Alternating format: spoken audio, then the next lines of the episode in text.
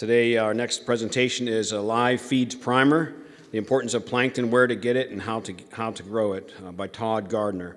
He's a professor of, of aquaculture at Carteret Community College in Morehead City, North Carolina, and an aquaculture specialist for Biota Inc., uh, which specializes, of course, in sustainably uh, cultured marine fishes and invertebrates for aquariums. His life and his career have been shaped by his passion for marine life, and he has written numerous scientific and popular articles about his research and experiences collecting, keeping, and culturing marine organisms. His professional background includes work on a National Geographic documentary, commercial uh, fish farming at Sequest Hatchery in Puerto Rico, and an 11 year term at Long Island Aquarium, where he spent much of his time developing techniques for raising difficult marine fish larvae.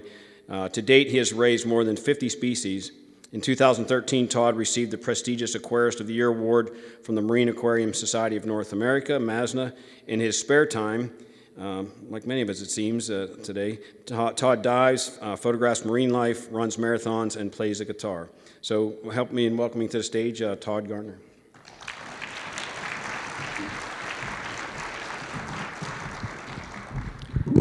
Thank you so much for that nice introduction, and thank you all for coming. Um, so, uh, we're going to talk a little bit about plankton and other live feeds, but uh, a, a, tiny bit more about myself to kind of get us going. Uh, I live in Swansboro, North Carolina, with my son Finn. We pretty much begin and end almost every day with some part of our bodies in the water. This is our favorite beach where we go almost every night uh, at dinner time for a quick swim before we eat. We do spend a lot of time in the water. Finn is an avid spear fisherman and catches us a lot of our dinner, uh, dinners. And we're also food snobs. We take our food very seriously, um, catching and growing a lot of our own ingredients, and, um, and it's the same with our fish. Um, our fish, both at our home laboratory and, and at the college laboratory where we work uh, in partnership with Biota, um, our, we, we don't spare any expense at our fish's feeds. Our, we get, uh, our, our broodstock gets LRS frenzy foods and mastic foods and, um, and a lot of other fresh local things that we manage to catch nearby. But we're talking about live feeds today.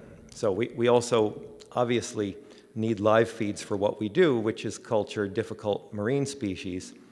Um, and, and we need live feeds for other things too. So I wanted to talk a little bit about some of the different types of live feeds that are important to us, that might be important to you, and how to get them. So um, live feeds sometimes are important just as a supplement or enrichment if you have predatory fish. Maybe you want to give them something alive once in a while to keep them excited about eating. Um, some kinds of corals can do just fine without any live feeds, but getting some live plankton in there is becoming more and more popular, and we see how corals respond to it. It can also reduce waste from rotting foods. Um, if, um, if I'm going away for a whole day, or if I'm, if I'm going to be gone for part of the day or for a weekend, and I have some fish that can take things like live shrimps, I'll, I'll put a bunch of them in the tank instead of having to worry about an automatic feed or dumping too many pellets in the tank while I'm gone. Um, when we have a pregnant seahorse that we pull out to give birth into a rearing tank and it's going to be there maybe for several days before it gives birth, but there's no filtration going on, the, on that tank yet, um, we'll, we'll feed it a couple of live shrimp each day instead of having waste from frozen foods going onto the bottom. Um, and then in some cases, there's just nothing else that will do. If you're, if you're raising difficult small marine fish species, you just can't get away without using live feeds. Um, if you're raising uh, filter feeding bivalves, you can't get away without using phytoplankton. So, so sometimes it's really your only choice. Um, these are some of the cool corals I kept back when I used to keep corals at the Long Island Aquarium. And these guys all were only able to, to uh, thrive in our filter feeder tank because of the live feeds that we were growing there at the time. Um, the first thing I want to start with is we'll talk about plankton and what it is. We'll, we'll talk about a few other non plankton live feeds too.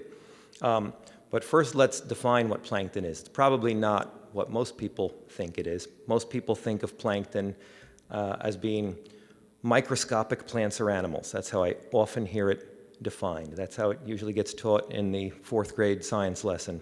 And, and for some people, that's as far as the knowledge goes. Um, it can be plants or animals. It's usually not actual plants. Uh, often it's animals, but really plankton can be any living thing that is in the water column and can't swim against currents, tidal or ocean currents. So they can be protists, they can be animals. Again, lots of the plankton that's important to us are actual animals, things like copepods. Many of them are protists, meaning they're just single celled organisms that can include flagellates, ciliates, um, waterborne amoebas. But um, really, the, the term plankton doesn't have to mean small, right? It doesn't have anything to do with size. It just needs to be a living thing in the water column that can't outswim a current. So even really big jellyfish can be considered plankton. And we have lots of prefixes we put um, in front of the word plankton to describe what type of plankton they are. Things like nanoplankton and femtoplankton and uh, macroplankton and megaplankton indicate specific size ranges. Words, uh, terms like ichthyoplankton or virioplankton or bacterioplankton indicate what kind of organism it is. Uh, meroplankton or holoplankton are going to indicate whether they spend all or part of their life in the plankton. Um, so that's just a, a quick little summary of plankton. We hear this term, though, pods, very often in the aquarium world. I hear people talking about they want to grow pods or buy pods, or they put a funny prefix in front of the word pods. I have a pet peeve about this, so I'll make my annual appeal. Um, and uh, tell you what pods really are. Pods are feet, feet or other appendages. So I think we should stop calling our animals pods or feet. Um, after all, we don't call cephalopods pods, and we don't call gastropods pods, and we don't call tetrapods pods, and we don't call decapods pods, and we don't call myriapods pods, and I could go on and on, but I won't because we'll run out of time. Pods is often put at the end of the name of some organism or its taxonomic grouping because it's indicating something about their feet, whether it has a lot of them or big ones or where they are. Okay, so some of the things that we do call pods, but we're going to stop. Amphipods um, are usually pretty small crustaceans, uh, sometimes planktonic, very often benthic. Um, you, you can buy them. Some of our fish like to eat them. What I notice about amphipods is they have a very thick exoskeleton. They're not super digestible. And even though I, I, feed them to seahorses and I watch them poop out whole undigested amphipods, um, most of the studies I've read on seahorse stomach content analysis show us that amphipods are a very important part of seahorse diet. So it, it is probably a good idea to get amphipods into your seahorses and probably some of your other little benthic crustacean eaters. Isopods are kind of similar, also a pretty thick exoskeleton, and they're more flattened. Um, uh, they're, they're, decapod crustaceans too. Um, they uh, also, those little pill bugs and roly-poly bugs in your backyard also are isopods. Um, a few of them are small and, and make good food for things like dragonets and seahorses. They're not all good, though. Some of the most horrific parasites in the animal kingdom are isopods that get into a fish and eat its tongue and suck its blood and, and do lots of other awful things. So that's all I'll say about isopods. Um, in the world of decapods, crustaceans, I'm only going to mention shrimp and mention them briefly. Um, there's a lot of things we call shrimp, like mysid shrimp and skeleton shrimp and uh, mantis shrimp, that aren't actually shrimp, but true shrimps are decapod crustaceans, and, and they're also a really important food source for a lot of our fish. And um, this one, the common shore shrimp, Palaemonetes pugio, um, often sold as glass shrimp or grass shrimp or um, I don't know what else, ghost shrimp, um, are a good choice because they are estuarine shrimp. They, they can live in brackish water or fresh water or salt water. They stay pretty small. They do have a very sharp rostrum. So if you're feeding them to seahorses and they're a little on the large side, uh, that sharp rostrum can injure the seahorse's mouth or the mouths of other fish too.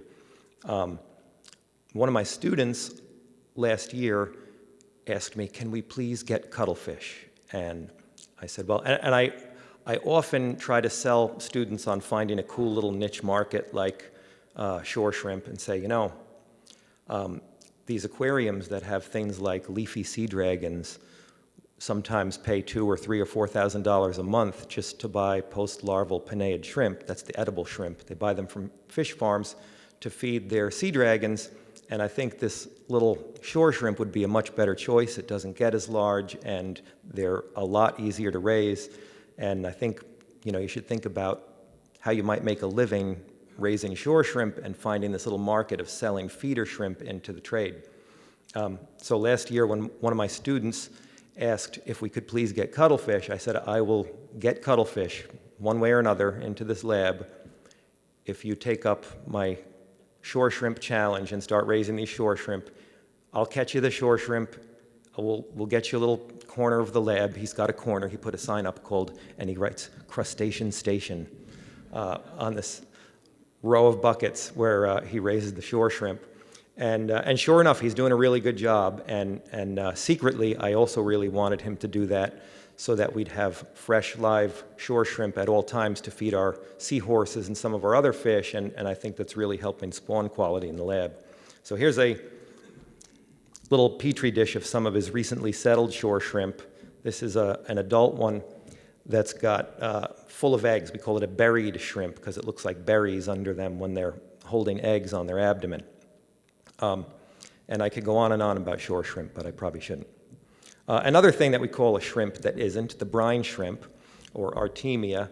Uh, I won't say too much about it because I feel like in this crowd everybody probably knows about as much as I do about them. But these are crustaceans that live in semi enclosed or fully enclosed um, bodies of salt water that tend to dry up. And so that little quirk of their habitat um, has caused them to develop these, the, these eggs or these cysts that can withstand drying out and can last a long time. So even though we've known and, and we see in study after study that they're nutritionally deficient compared to a lot of our other potential foods, they continue to be one of the most popular live foods in aquaculture and aquarium keeping because they're just so darn convenient. If you need a million tomorrow, all you need to do is hatch out a million eggs today. And they're pretty easy to grow up. One thing that um, people often forget, though, when we talk about Artemia or brine shrimp, is that 100% of these Artemia cysts that you buy are coming out of the wild. They're, they're collected from the wild. Nobody's farming Artemia. Some people grow them up and in batches to sell adult Artemia or, um, or frozen nauplii or, or whatever, but, but nobody is farming Artemia. They are 100% taken out of the wild, and they're like any other seafood resource, they're being overexploited. They're just terribly convenient and so very hard to resist. Um, we uh, have known for a long time, though, like I said, that they're deficient. This, this is a bunch of brine shrimp in one of our grow out tanks outside. And um, so we, we grow brine, we not only hatch them every day to supplement our larval feeds, but we also grow some out in the summertime when we can grow them outside. And we use them just as a little extra enrichment for some of our brood stock that, again, even though they're nutritionally not quite there, they do, fish really perk up when they see brine shrimp. Um, also, all of our enrichment products that have ever been developed really are just attempting to make a brine shrimp nutritionally more like a copepod. Um, as a fun little uh, perk of having outdoor Artemia tanks that we fill with sterile seawater, we get these masses of algae growth, uh, ulva and other nice green algae that we can then harvest and bring inside without worry of bringing parasites and things in from the wild. We can feed this stuff to our tangs and urchins and other herbivores in the, in the lab. On to rotifers. Um, rotifers are another really popular live food in aquaculture, also terribly convenient, but also not really there nutritionally and in some other ways. Rotifers first made their appearance in aquaculture in eel grow-out ponds in Japan more than 100 years ago, where they would, they would collect wild eels, put them in ponds, and induce an algae bloom to help water quality. And rotifers sometimes would bloom up in these ponds and cause the algae to crash. They would, they would eat all the algae. It didn't, crash, they just ate it. Um, and then the eels would suffer from water quality issues. So Um, they started out really as a pest in aquaculture and ironically then got taken and used as food and really broke open the whole field of marine aquaculture back in the 70s when they were first used to raise red drum and then clownfish and gobies and dottybacks. Um, not all rotifers are necessarily suitable for fish food. Some of them have big anti-predator spines. Some of them are benthic. Uh, it's important to remember rotifers are an entire phylum of animals with lots of species and, um, and, and only a handful are really useful. The genus Brachionus is the most useful rotifer. And what makes rotifers so convenient is that they reproduce by parthenogenesis, which means that they don't need, they're, they're all females, they don't need males to mate, and they have a very fast turnover time.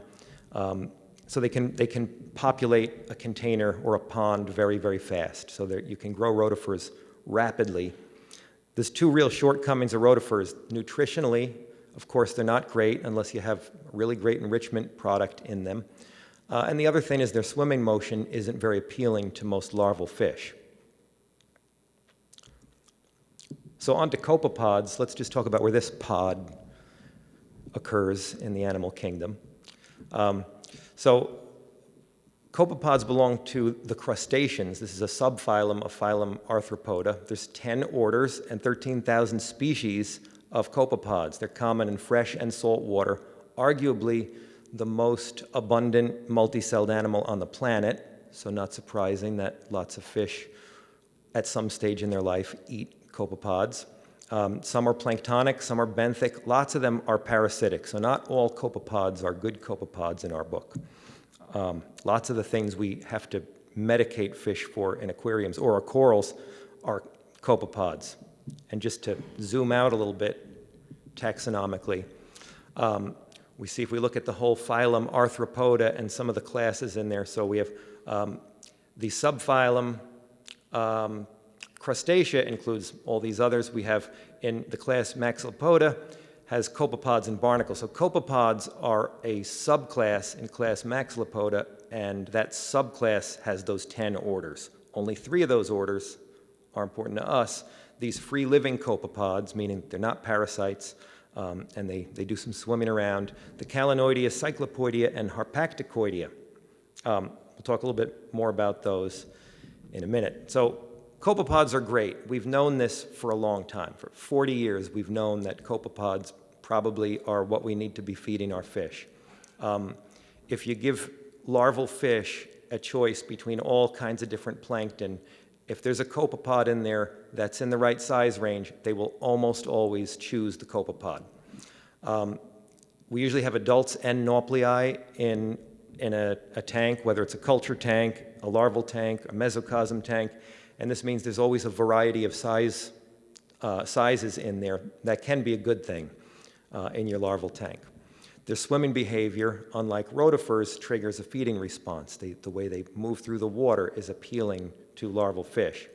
Um, what we know about larval fish nutrition, marine fish uh, in particular, is that they need a high proportion of DHA to EPA. These are fatty acids that they use to build fats and other molecules in their bodies. They need a high DHA to EPA ratio, and that's what copepods have. And that's what we try to achieve in all of our enriching products.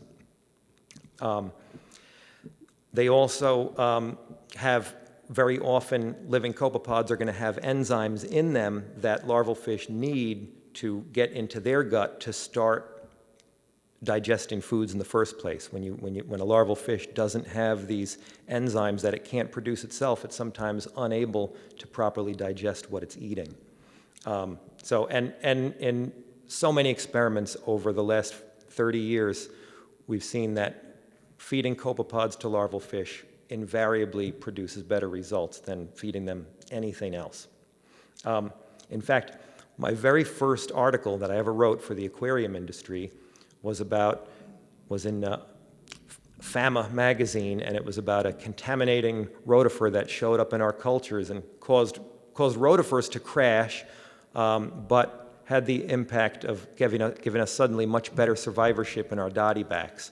We'd get, up until this point, without using crazy amounts of antibiotics, we would get on average about three dottybacks through in a spawn of a thousand um, until this copepod came into the picture. And we, we did our best to perpetuate it. We didn't have the means to isolate it and have great cultures, but wherever we could, wherever we could get this copepod spread out to, we did. And whenever they bloomed up in our larval tanks, we got better survivorship on the dottybacks. And, and if not for all that, we might not have the variety of dottybacks in the trade that we have today. A few years later, I did uh, my master's research with seahorses, and I didn't have the ability to grow any copepods at that point, but I would sieve copepods out of the wild plankton, and I fed um, a number of um, batches of seahorse fry copepods from zero to five days before switching them over to Artemia, because that's about all the copepods I could come up with. And in almost every case, the greater the number of days on copepods, the better survivorship we had in the seahorses. Um, so this, this slide right here is actually about 10 years old, but I threw it in anyway because it, it still mostly applies today, and, um, and, and we're still not quite where we need to be. We've come in a, a tremendous way with the copepods that are available, available to us today that have been isolated and made available, um, and, and that we now have the ability to grow and feed to our larvae. Um, but they took a very long time to get here, and we're still not where we need to be. So, uh, one problem is that they don't produce the same biomass. They don't produce at the rate of something like a rotifer. We've gotten spoiled by rotifers where we can get hundreds of rotifers per milliliter in a culture, and we just can't do that with copepods. Um, they also don't have that steady growth curve. They have a much more complex life cycle, so you have um, not a consistent supply of copepods typically in a culture. Um, and, and, we, and we're still new at it. Um, and also, some might argue that this isn't true anymore, that the ideal copepod is elusive. Um, probably is as close as we get to the ideal copepod. Um, but I was talking to Kevin Barden the other day, who's responsible for almost every yellow tang available in the world right now. Um, and he's growing them, and they, they feed him Parvocalanus, and it's an important food source. But he says this is not the ideal copepod. We haven't found it yet. We can do better, that, that copepod we need to do better with tangs is still out there somewhere, and we need to find it. So again, they have a complex life cycle. Um, oh, I did not mean to do that. Some, somebody, somebody should not have turned me loose with experimental PowerPoint techniques. All right, um, so uh, they, have, they start out as an egg. There are six naupliar stages. Um, five copepodite stages, uh, and then the adult is that sixth copepodite. Um, their lifespan depends on environmental conditions, most notably temperature, um, and, and also species, and, and their lifespan can be from days to months. And their reproduction is 100% sexual, so males have to find females in order for this to work. That always complicates things. Um, so here's uh, just a quick drawing of the three orders of copepods that are important to us from left to right. We have the Calanoidea, the best one because it is the best swimmer, Cyclopoidea, um, and Harpacticoidea. And one thing you'll see is a trend of decreasing antenna size as we move from left to right. Um, and keep in mind, although copepods have copious amounts of pods, lots of legs, that's what they're named for, uh, they, they accomplish most of their swimming with their antennae. So uh, they're beating that pair of antennae in the front, and that's what's uh, creating locomotion for them. And so the longer the antenna, the better swimmer they are. The shorter antenna, the more likely they're going to be to grab onto the bottom or the side or your, your larval fish and annoy them. So we try to steer clear of harpacticoid copepods with delicate larvae, but things like seahorses are just as happy to eat them as anything else. So here's a, here's a calanoid, here's a cyclopoid. Uh, apocyclops is a typical cyclopoid. Parvocalanus and acartia are two of the most popular uh, calanoids in culture. Uh, and then we have uh, is a harpacticoid. It's almost almost fully benthic. Most of them have pelagic uh, naupliar stages, so they'll, they'll swim around in the naupliar stage and be useful as food. But as adults, in a, in a tank of delicate larvae, you don't want to have lots of clingy little crustaceans that are going to want to attach to your fish or get out of the water column by going down to the bottom. Um, they can do some good. They can help keep algae films off the walls of your tanks to some extent, but they're not really useful as food. Um, this is a Nauplius of, does anyone know what copepod this is?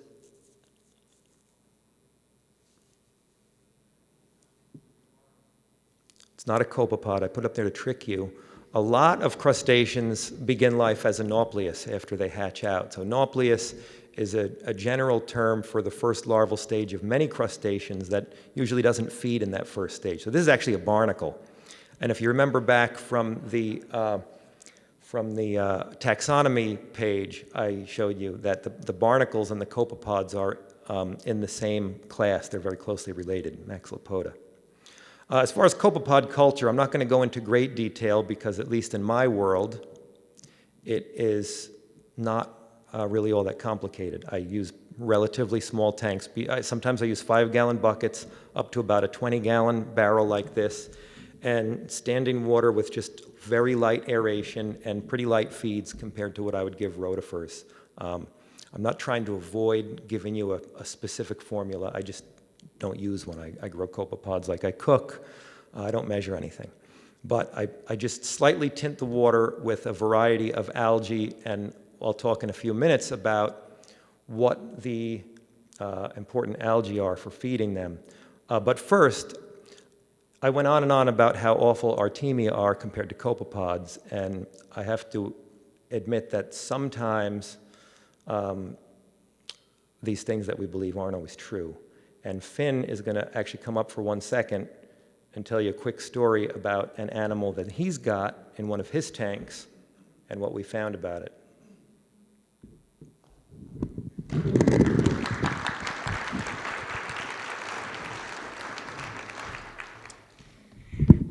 Hello, thank you. My name is Finn Gardner, and I'm going to be telling you about my anemone. My anemone, we feed him brine shrimp, and sometimes we don't, and we feed him rotifers. And when we feed him rotifers, he gets all tucked up and he is not happy. He does not like it. And when uh, we feed him brine shrimp again, he loves it and he is and he gets to be like he is in this picture. Um, we have tried putting fish in there, and all of them have been stung to death by him. And we have had one fish in there that has survived. It is the parrotfish, and it has a special mucus that prevents him from being stung. And we have had both of these for three years, and that's basically it. The point is, my dad isn't always right. Truer words have never been spoken. Thanks, buddy. Um, so, and, and to continue on that thread, that, that's not the only case of me not being right, believe it or not. Um, in, in, this case specifically, um, my good friend Alyssa Gabriel of Seahorse Savvy and our Aquarist of the Year this year, um, for years, I've been telling Alyssa, you really should take up growing your own phytoplankton and copepods and rotifers. You could do so much better. Um, I know, you know, she told me she's pretty much just feeding the babies Artemia, and I thought, uh, how can you do that? I mean, I, I, know about raising seahorses. I did my darn master's thesis on it.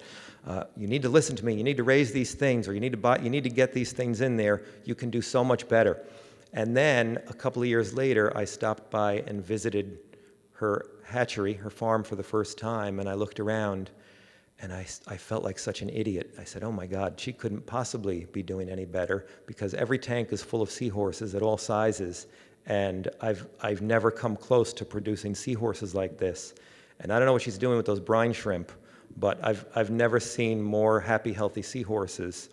And uh, so, once again, I was wrong. so. So uh, we're going to talk about phytoplankton. Some of the most abundant phytoplankton on the planet are diatoms, which are really important foods for things like bivalves um, and, and even our little copepods.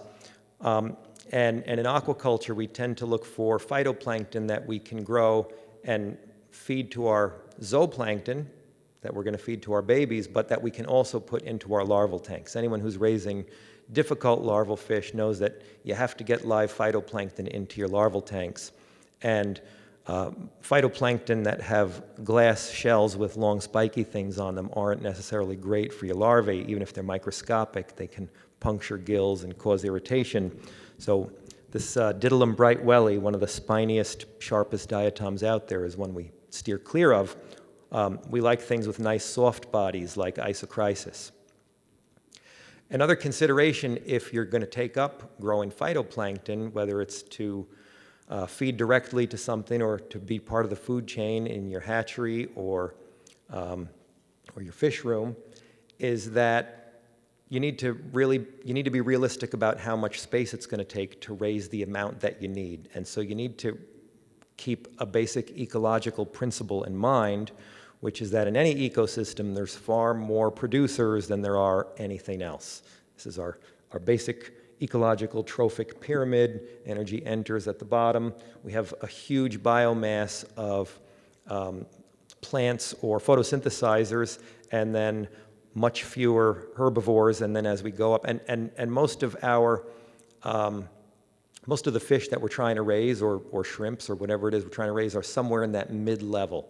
So, if you're going to try and produce enough phytoplankton to take care of all of your mid level organisms, then you're going to need to devote a lot of space to it. You can't get away with one tiny little closet to, um, to, to feed a whole big room full of larvae. So uh, I'll show you a few pictures of some of our phytoplankton cultures. This is at Carteret Community College. This is our, our shared algae space with the college and biota. Um, we've got here uh, secondary cultures. We start with primary cultures and then move them into these um, glass bottles where we get them up to a certain density and then we transfer them on into larger cultures. Right now we're using these uh, translucent plastic bags that are um, pretty durable. We, we, we get these long uh, tubes of plastic and then uh, heat seal the ends and poke a little hole in there for a spout, and we'll, we'll uh, fill these things. They're sterile when we start, and we put pasteurized salt water into them, and then, um, and then add nutrients and then inoculate. And then we can drain each of these down because there's very little opportunity for um, for contamination to get in there, we'll drain these tubes. We keep a, a, positive pressure. The air is going in in a, a, tight little hole in the bag and, and escaping through a very small space. And so that positive pressure that gets kept inside the whole bag keeps contamination from getting into it. So we'll drain these down and then refill them with pasteurized, uh, nutrient uh, enriched water several times before they start to crash. You can't keep the contamination out forever, but we can sometimes rebloom it several times. Um, so there is some plastic waste. It's not ideal. Uh, the alternative is we use these fiberglass tubes, which we can uh, reuse many times, but we have to use a lot of chemicals like bleach and acid and, and detergents and scrubbing in between, and eventually they get all scratched up from the scrubbing, and, and you know they don't last forever either. Um, so it's kind of a matter of preference which of these things. One, one thing that um, I'll say though is it, really helps to have a more vertically oriented vessel for raising algae in, in these larger cultures to help keep things in motion. Um, this is we our primary cultures we keep under a fume hood, and this is a little a stirring device. The, it, that thing swirls around on top and keeps those little flasks in constant motion. Your primary cultures need to be sterilized in order to keep a, a good line going. Uh, you can't necessarily keep it going forever, um, but if you get what they call an axenic culture, a culture that comes from a reputable lab where it's guaranteed to have no other organisms in there other than your target species, uh, then theoretically, you should be able to keep those going for a long time if you use sterile technique and, and sterilize these things. And I'll, I'll talk a little bit about the sterile technique in a second.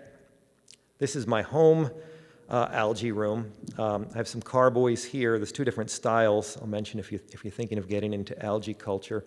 Um, this, those large ones on the left come from a company called Northern Brewer. They're primary fermenting uh, tanks that they use for brewing beer. And they're great. They're polycarbonate. They can withstand pasteurizing. So if you want to drop a heater in and, and raise the temperature, they won't melt on you. You can't boil them. They, they will melt at the boiling point, but you can get them pretty hot. Um, they're, they're chemically resistant. Um, they're about 40, they're up to about $48 now.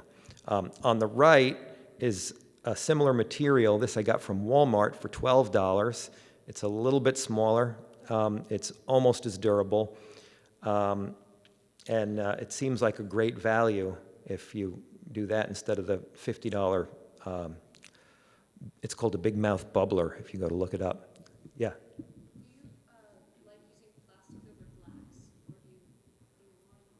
I would always love to use glass more, but when you get into this size, glass becomes very heavy. Um, and I haven't found a glass bottle that has a large, it's really important to have a large mouth on there. When we use these glass carboys with the narrow mouths, you're, you're never getting a scrub brush down there. They make a whole line of scrubbing devices to try and jam in there, and, and they break and wear out really fast. So if I can't put my arm into a, a culture vessel, I don't want it at all. Um, you can't use anything uh, abrasive in there because it'll scratch it up and then you won't be able to properly clean it in the future. Um, so I, I, use soft stuff and I, I use bleach and acid.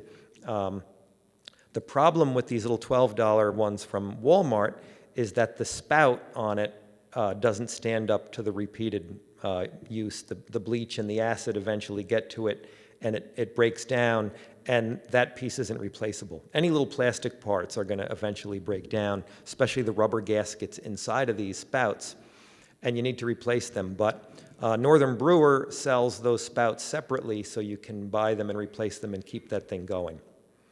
Um, Finn, incidentally, when he brings his friends over and they look in there, likes to say clever things like, and this is my dad's meth lab. Here are my secondary cultures. I, I, use all glass bottles for the secondary cultures.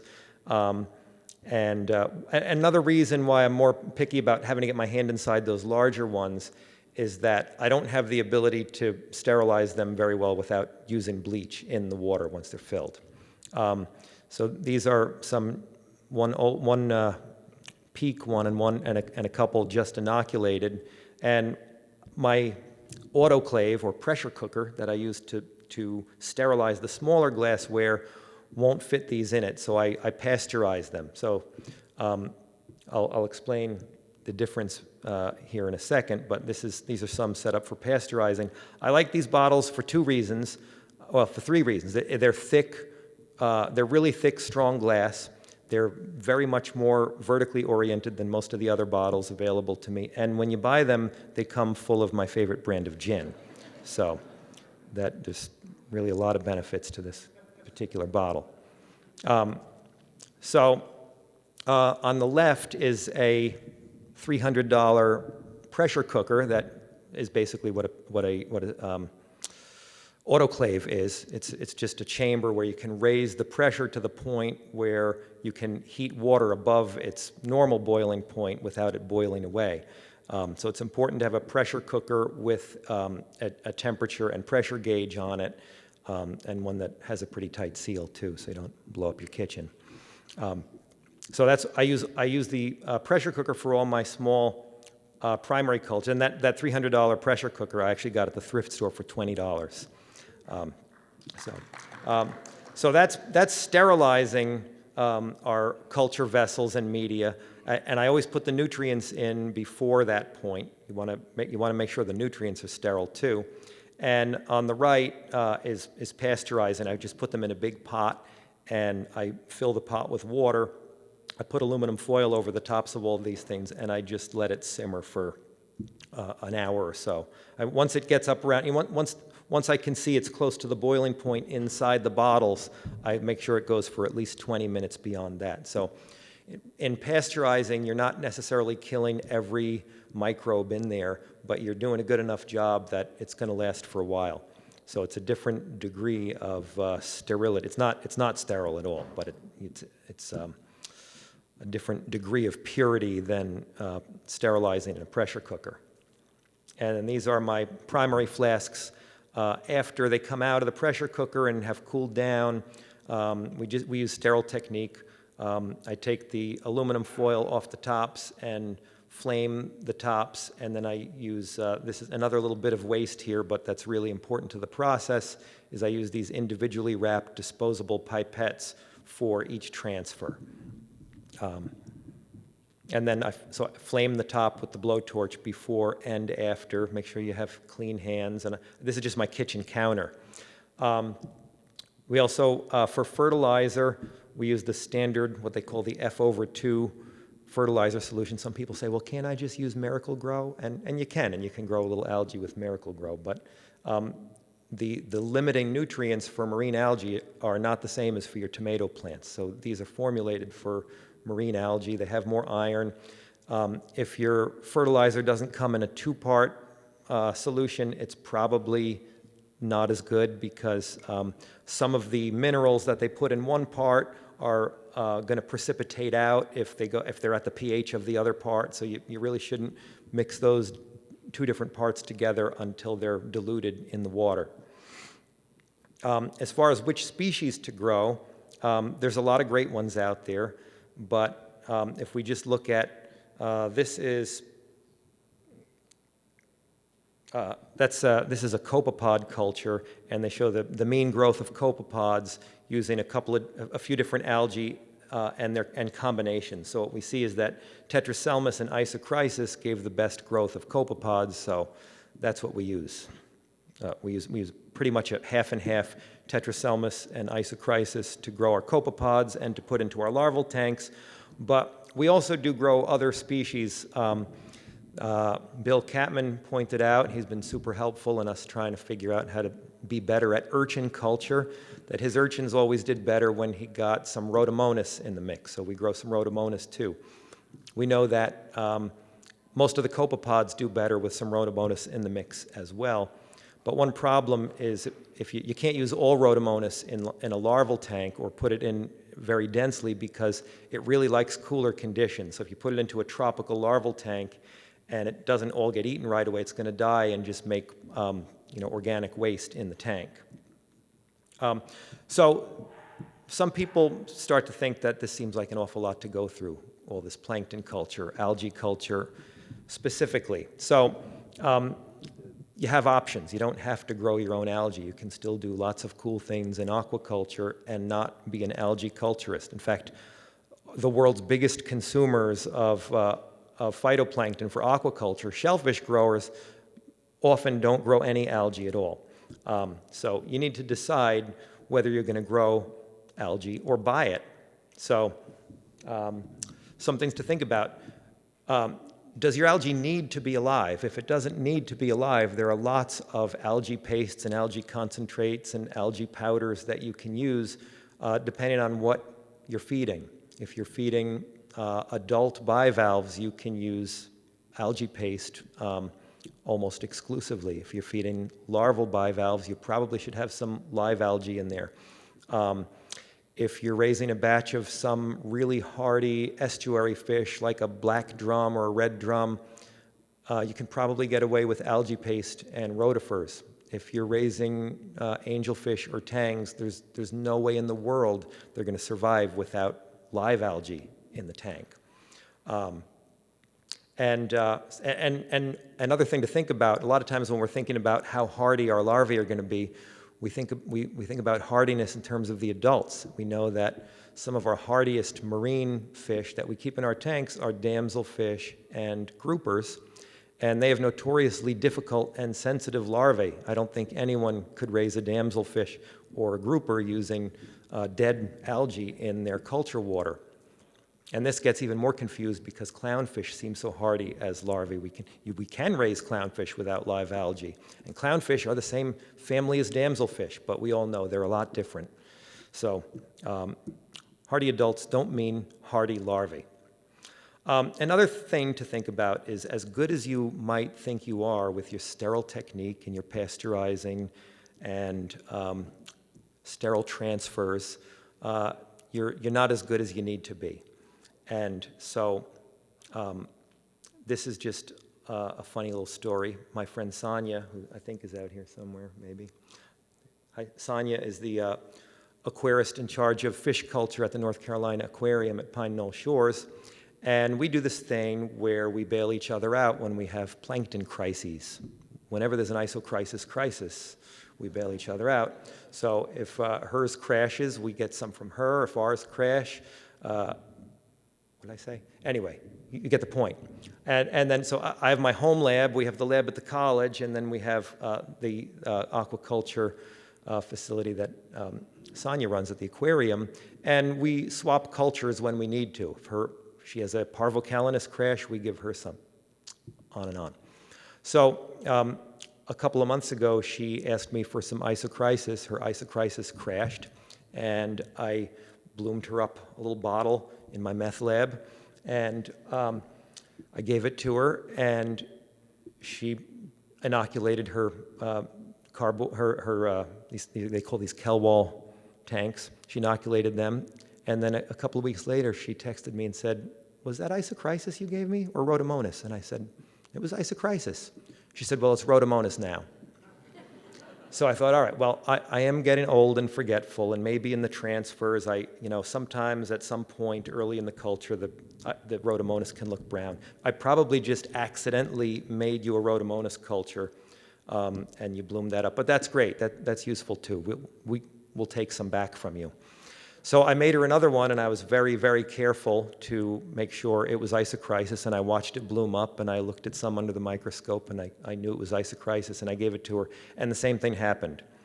So um, what it turns out that my isochrysis, even down to my primaries, is contaminated with rhodomonas, but my algae room is so warm that it doesn't survive there. And if it's contaminated with rhodomonas, it's probably contaminated with other things too. So uh, every time I give her isochrysis, her place is about 10 degrees cooler than my algae room, and the isochrysis dies off and the rhodomonas blooms up.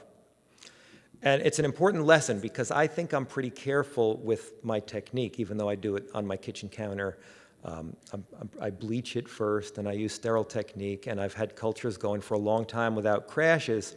But I know there's a lot of other microbes in there besides algae that I can't see. I don't have a good enough microscope to look at and identify bacterial cells. We know there's viruses in there. And so, um, this thing that we sometimes do, like just swap algae with each other, um, can only go so far. And I was talking to Eric Sten of Algagen recently about um, he's done some he's had some of his samples tested for various um, you know ubiquitous bacterial strains like vibrio. Vibrio is a whole group of bacteria that lives free living and is very common in marine waters but can opportunistically become very dangerous and it's one of the biggest killers of our larval fish and sometimes it's growing in our cultures. So um, he said, You know, I get the idea sometimes that uh, what's, what's happening out there is people have these mysterious die offs happening, whether it's in their reef tanks or their larval tanks, and and they're you know people are blooming up algae and growing it and swapping and, and giving it away and meanwhile you know they're they're passing around vibrio like stds at a college frat party. And uh, so i thought that's a really good point and um, it drives home this point that we probably should, and, and I, it's something I've known. I, I always knew if I didn't start a brand new, fresh culture about once a year, eventually I was going to have a crash that I couldn't afford. I used to always, you know, all right, a year's gone by, it's time to order new cultures and start fresh. And I've gotten lazy because I've gone a long time without a crash, but um, it's, it's not just the threat of that crash that can happen once you get contamination in your cultures. And I don't, I certainly don't have the means to keep that level of contamination out of my own cultures. So, uh, some of the sources where you can get pure new cultures of algae, and, this, and, and with some species, there's no such thing as an absolutely pure strain. Isochrysis doesn't exist as what they call an axenic culture, meaning there's, there's, no one can give you isochrysis and guarantee that there's not already some other microbe in it. Some algae do occur on that uh, level of purity, though. Um, the Bigelow National Center for Marine Algae and Microbiota sells all kinds of uh, marine microbes, including lots of the algae that are important to us. Um, University of Texas has usually been my go-to for getting new uh, algae cultures. They maintain a terrific pure collection there. And uh, most of the shellfish growers uh, go to NOAA's Milford lab, where they maintain 230 strains of phytoplankton. So these are all, if you want to really get into phytoplankton culture, these are your sources. Um, Mo- they're not cheap. If they give a discount usually for educational institutions, but um, it's it's not cheap to get a pure strain. For a lot of people, it really makes more sense to uh, either buy a, a partly bloomed up culture that you can just use for a while and rebloom a few times, or buy a blend that's already going to be useful and feed it out directly. And we're seeing more and more of the big producers of, of a lot of our favorite fish are doing things like that. It's just too much. It takes up too much space and effort and man hours to grow your own plankton. Um, so uh, some uh, of the sources that are out there that I would recommend, we have uh, Algagen. I always like to support Algagen because I do think that um, Eric is responsible for getting a lot of the important copepods to us uh, into the trade today.